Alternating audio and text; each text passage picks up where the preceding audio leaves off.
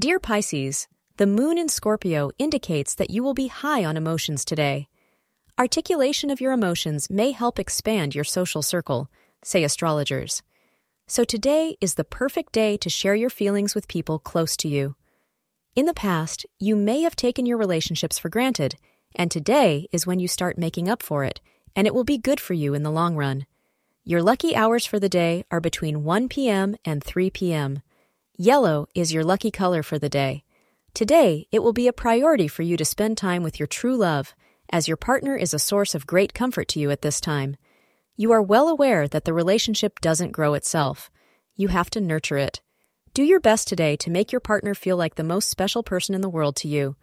Things are bound to get much better this week for most of you.